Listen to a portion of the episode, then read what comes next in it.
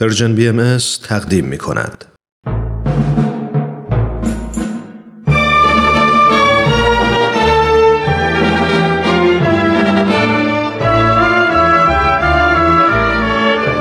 رادمردان جاوید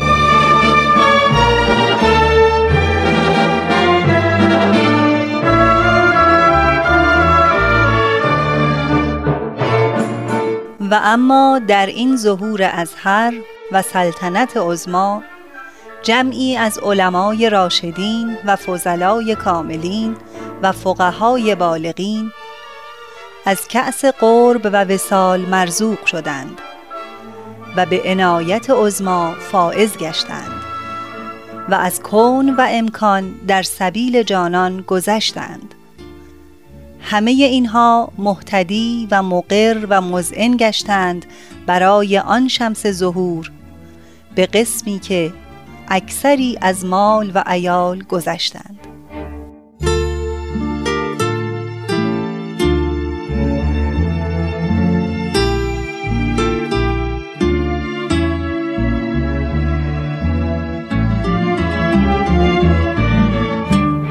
دوستان عزیز درود بر شما. من ترانه هستم و اینجا رادیو پیام دوست و برنامه رادمردان جاوید به یاد دارید که در این مجموعه شرح حال نفوسی رو بررسی می کنیم که هر یک در زمان خود در زمره علما و فضلای برجسته شمرده می شدند و بسیاری از مردم مرید و پیرو آنان بودند.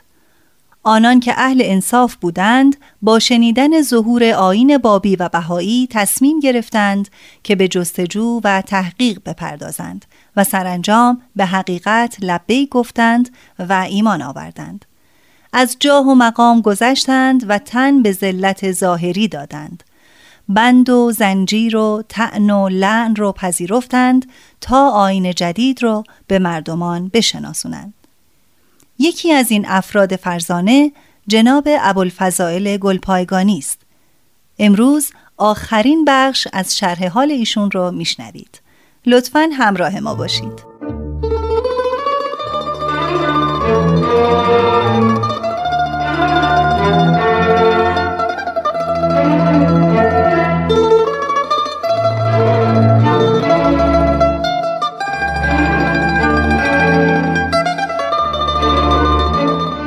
جناب ابوالفضائل مجددا در مصر ساکن شد و از آنجا گاه به بیروت می رفت و گاه به عراضی مقدسه مشرف می شد و باز به مصر باز می گشت.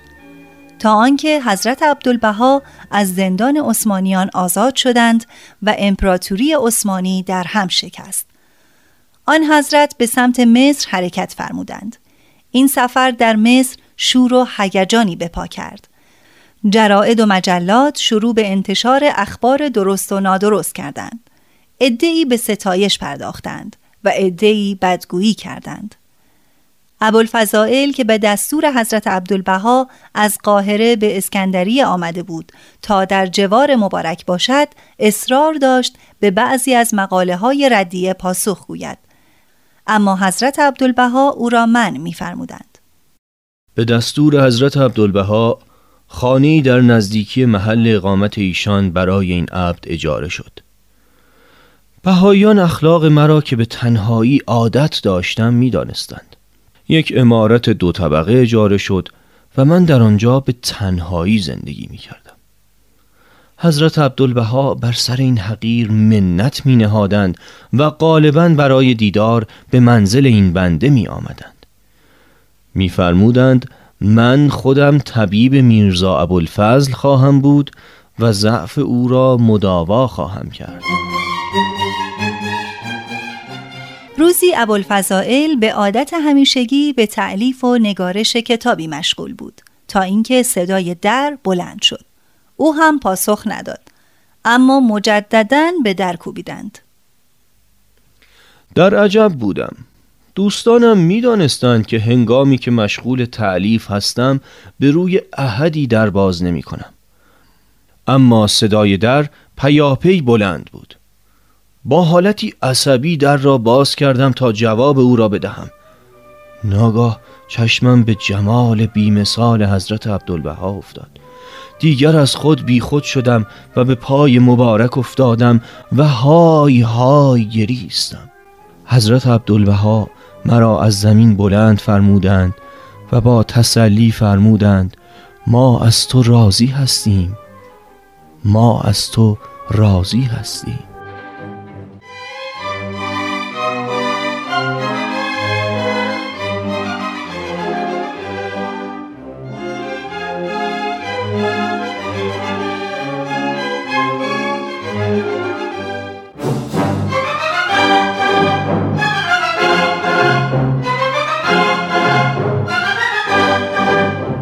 حضرت عبدالبها سفرهای خود را به سمت غرب آغاز فرمودند.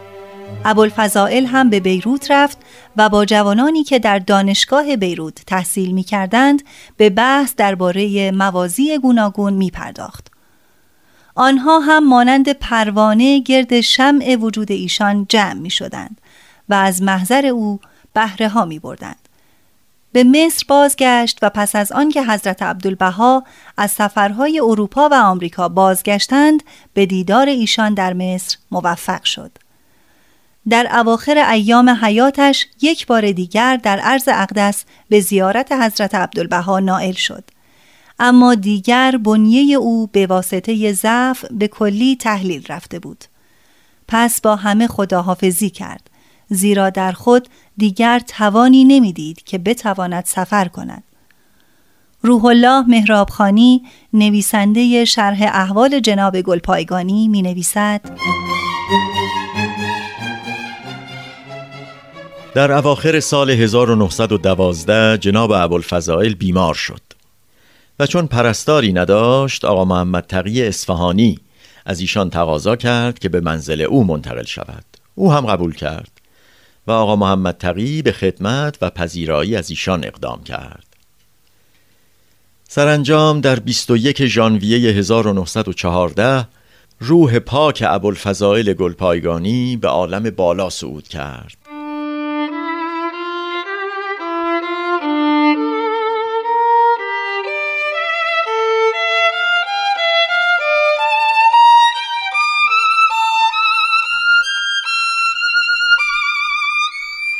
به محض انتشار این خبر بسیاری از بهایان قاهره و پورت سعید جمع شدند و در مکانی که قبلا یکی از بهایان دفن شده او را به خاک سپردند. همان روز آقا محمد تقی اصفهانی به حضور حضرت عبدالبها این خبر را تلگراف کرد و جوابی از سوی آن حضرت عنایت شد که مضمون آن چنین است. از آتش این مصیبت کبرا چشمها می گریند و قلوب می سوزند در این بلای عظیم صبر جمیل بر شما باد. سپس از جانب ایشان به تهران و اشقاباد این خبر تلگراف شد. سالها بعد محفل روحانی مصر یعنی هیئت اداره کننده جامعه بهایان مصر آن جسد پاک را به گلستان جاوید قاهره که نام گورستان بهایان است منتقل کرد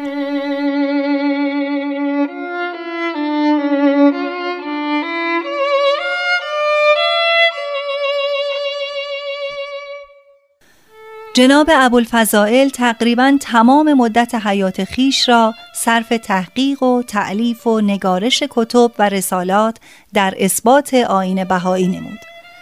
بسیاری از این آثار مفقود شدند. بسیاری هم در دست افراد اعم از بهایی یا غیر بهایی است که امید است روزی جمعآوری شوند. آثار برجسته ایشان که مشهور خاص و عام است این هاست فصل الخطاب کبیر که عزیز الله سلیمانی نویسنده بهایی درباره آن نوشته فصل الخطاب کبیر کتابی است که در سمرقند نوشته شده و بزرگتر است از فرائد مهمترین کتاب ابوالفضائل. من آن را در اشقابات دیدم و تا به آخر مطالعه کردم. این کتاب در جواب سوالات شخصی شیعه نوشته شده. البته نامه به قلم میرزا حیدر علی اسکویی است اما از جانب آن شخص شیعه که سوالاتی داشته نوشته شده. کتاب مهم دیگر ایشان فرائد است که شرح آن در برنامه های گذشته آورده شد. بعد از آنکه فرائد چاپ شد علمای مصر به مخالفت با او برخواستند و بعضی از آنها مردم را از معاشرت با او منع کردند. بر فرائد ردیه های بسیاری نوشته شد. کتاب دیگر ایشان الدرر البهیه است که یک سال بعد از فرائد تعلیف شد. این کتاب در جواب حکیم نورالدین که قادیانی بود نوشته شد. بعضی از موازی آن چنینند. فرائض نماز و روزه و حج و زکات معانی عصای موسی و شکافتن دریا و معجزات عیسی و چند موضوع دیگر. روح الله مهرابخانی می نویسد الدرر البهیه در مصر چاپ شد و چون به زبان عربی بود و زبان مردم مصر بود علما سر و صدایی به پا کردند. الباب و البابیه و البها و البهاییه نام اثر دیگر ایشان است. روح الله مهرابخانی توضیح می دهد بعد از قتل شاه ایران به خواهش مدیر یکی از مجلات قاهره جناب ابوالفضائل تاریخی در آین جدید نگاشت که در آن مجله منتشر شد. این رساله شامل شرح حال حضرت باب مؤسس آین بابی و حضرت بهاءالله مؤسس آین بهایی است. کتاب دیگر جناب ابوالفضائل حجج البهیه از آثاری است که به فرمان حضرت عبدالبها تعلیف شد. این کتاب بیشتر مطابق ذوق اهل غرب و مسیحیان است. کتاب دیگر برهان لامع است که از رسائل مهم ایشان است. دکتر حبیب معید می‌گوید در بیروت با شخصی به نام دکتر سید رضاخان بحث مذهبی می کردیم. روزی او مجله به من داد که در آن مقاله به قلم یک کشیش پروتستانی مقیم تبریز در رد آین بهایی به انگلیسی بود. مجله را نزد جناب ابوالفضائل بردم. دیدم ایشان مریض و تبدار هستند. اما به محض علت حضور من مایل شدند تا از محتویات مقاله مطلع شوند. برایشان ترجمه کردم. خلاصش آن بود که در آین بهایی مطلب تازه‌ای وجود ندارد. ایشان برخواستند و نشستند و عبا بر دوش گرفتند و گفتند که من جواب را می‌گویم تو بنویس. نزدیک دو ساعت نوشتم. یک مرتبه تب ایشان شدت یافت و از حال رفتند و گفتند این بماند من می نویسم. من رفتم و آنچه را به خط خود نوشته بودم به آمریکا فرستادم. در آمریکا به دست حضرت عبدالبها رسید و بسیار مقبول ایشان واقع شد. نام برهان لامع را حضرت عبدالبها برای این رساله انتخاب فرمودند. کتاب مهم دیگر کشف القطاع انهی الاعداست که آن هم شرح شنیدنی دارد اما از آنجا که زمان برنامه اجازه نمی دهد از شما دوستان عزیز درخواست می کنم اگر مایلید به کتاب شرح احوال جناب میرزا ابوالفضائل گلپایگانی مراجعه بفرمایید.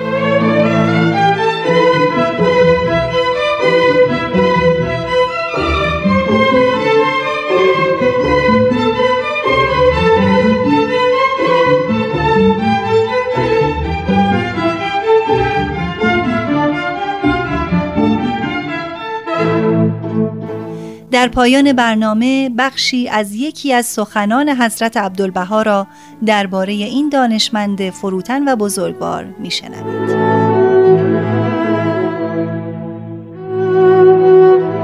الحمدلله زندگی روحانی و معنوی میرزا ابوالفضل پرثمر و اثر بود.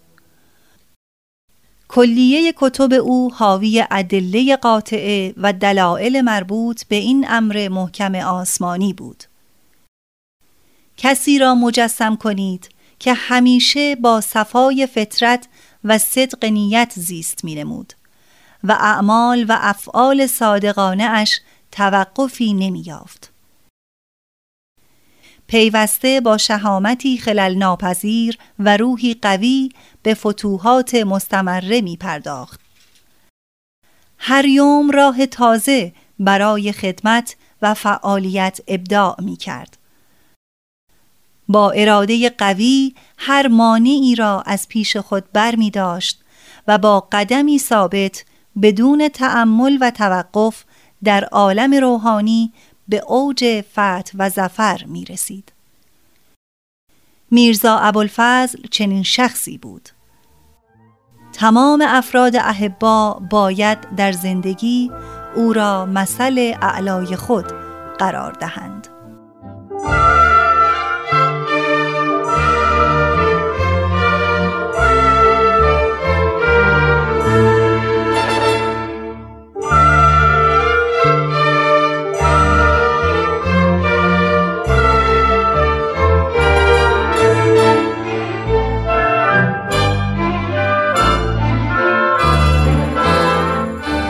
دوستان عزیز این آخرین بخش از شرح احوال جناب ابوالفضائل گلپایگانی بود. لطفا با ما در تماس باشید و درباره برنامه ما اظهار نظر کنید. با تلفن 201 703 671 828 828 و آدرس ایمیل پیام از برنامه آینده با شرحی دیگر با شما خواهیم بود. تا بعد بدرود.